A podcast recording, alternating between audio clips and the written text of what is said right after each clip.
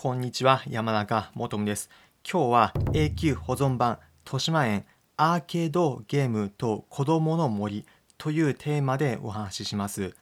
いろいろな遊園地のアトラクションや遊びのスポットについて話聞いてみたいという方、また豊島園の思い出に浸りたいという方、おすすめの内容になっています。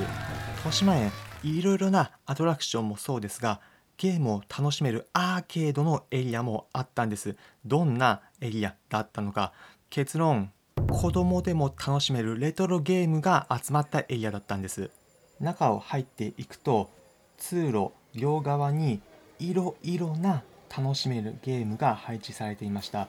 例えば、射的のようなゲーム、また輪投げのようなゲームなどもありました。なので、年齢層関係なく成人の方だけでなく子どもたちもまた親子連れ3世代の子ども親祖父母などの人たちにとっても楽しめるエリアだったんです。ベビーカーを連れて遊んでいる家族連れなども多くいました。例えて言うなら遊園地の中でも屋台のお祭りを楽しくしたエリアというようなイメージです。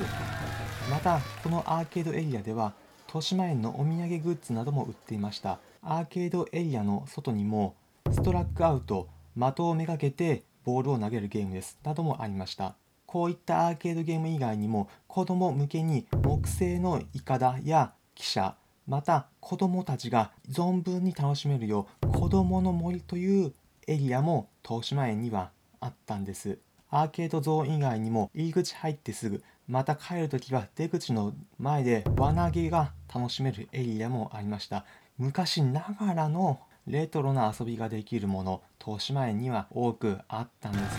今回はアーケードゲームや子供が遊べるアトラクションについてお話ししました。他にも豊島園都民の夏の風物詩だったプール。レトロな怖さがあったお化け屋敷。また遠く練馬区の上空を眺められた空中ブランコなどがあったんです。これらについては別の音声プログラムで紹介しているので、そっちにも気になるから聞いてみたいという方、そちらの音声プログラム聞いてみてください。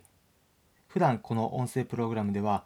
皆さんへおすすめの旅行先、お出かけスポットをお伝えします。また、私これまで国内はもちろん海外59の国と地域に行った経験から皆さんが旅行を100倍楽しむ方法をお伝えしています。参考になったという方は、いいねの高評価、また、この音声プログラムのフォローもお願いします。